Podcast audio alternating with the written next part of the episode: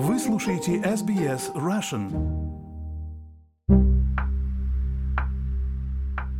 Здравствуйте! В эфире подкаст SBS Russian у микрофона экономист Геннадий Казакевич. В этом подкасте я рассказываю о самых важных и интересных событиях в сфере экономики. Во время предвыборной кампании в парламент штата Виктория в 2022 году я впервые услышал от либористов, что рост цен на энергию в штате – начался с отмены в начале 1990-х годов комиссии штата Виктория по электричеству State Electricity Commission of Victoria или SEC и приватизации мощностей по производству, распределению и продаже энергии. И этот тезис стал объяснением, зачем они решили эту комиссию восстановить. Сегодня я вернусь к истории рыночных реформ энергетики в Виктории и других штатах Австралии и попробую объяснить, насколько позиция лейбористов штата Виктория ошибочна, почему именно растут цены на электричество и можно ли рыночные реформы энергетики Австралии повернуть вспять.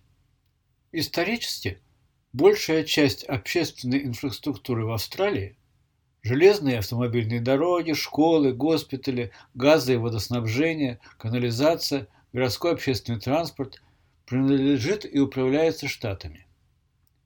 Не исключение и энергетика.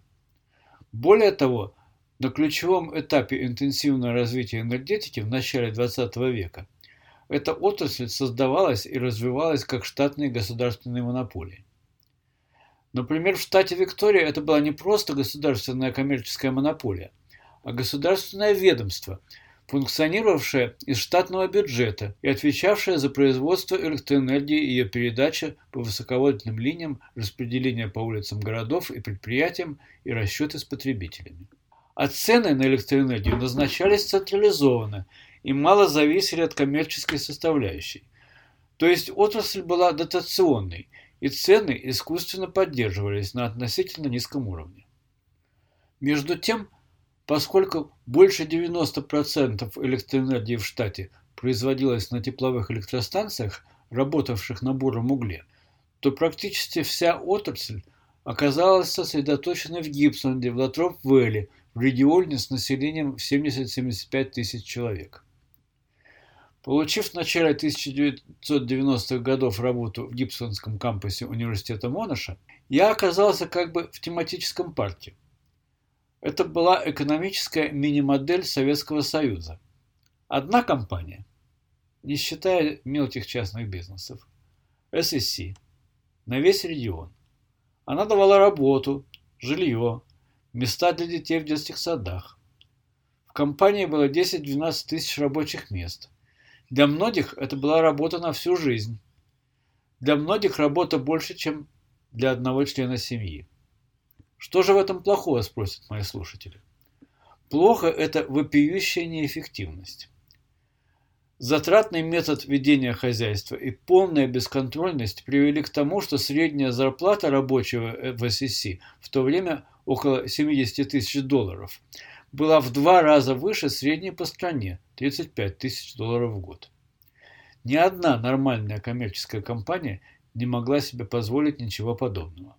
А когда ССС решили деструктурировать и приватизировать, то выяснилось, что всего половина работников, около 5000, оказалась способной производить и распределять такое же количество энергии, как до реформы ССС делали 10-12 тысяч занятых.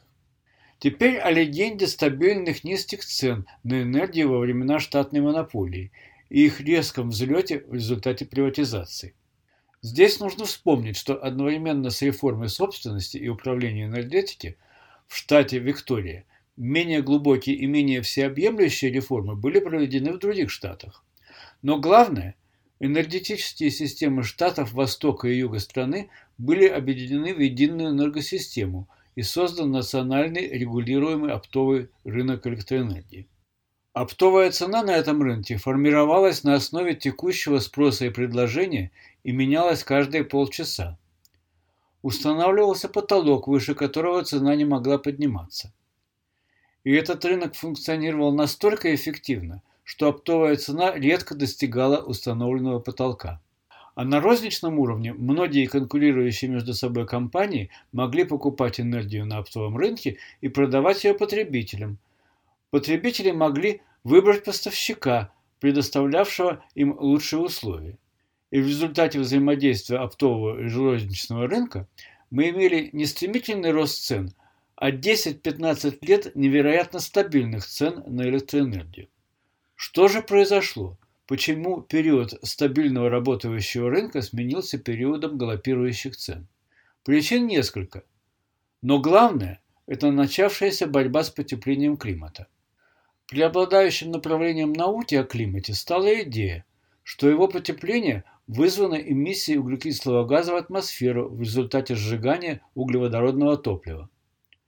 Вот почему резко увеличились инвестиции в возобновляемые источники энергии – прежде всего в солнечную и ветровую. Эти инвестиции субсидировались федеральным и штатными правительствами. А тепловые электростанции на угле перестали поддерживаться и стали закрываться по мере окончания срока их эксплуатации и даже раньше. Никто не говорит, что не нужно развивать возобновляемые источники энергии. Но из-за комбинации причин предложение поставок электроэнергии в национальную сеть стало отставать от спроса. И это стало главной причиной роста оптовых цен, а не дерегулирования и приватизации, которые произошли 25-30 лет назад. В то же время лозунг восстановления ССС оказался популярным и мог повлиять на результаты голосования 2022 года в штате Виктория в пользу либористов. При этом мало кто понимал, что восстановить комиссию штата Виктория по электричеству было просто невозможно. Невозможно восстановить суверенитет штата над оптовым рынком энергии, который стал национальным. И невозможно ренационализировать электростанции, которые, между прочим, постепенно выходят из эксплуатации. В то же время возобновляемая энергия производится новыми частными предприятиями, о национализации которых не идет речи. А что же тогда делает воссозданная СИС? Ей поставлена задача развивать энергетику из возобновляемых источников, то есть конкурировать с частными предприятиями. И я не думаю, что государственный сектор будет это делать лучше частного.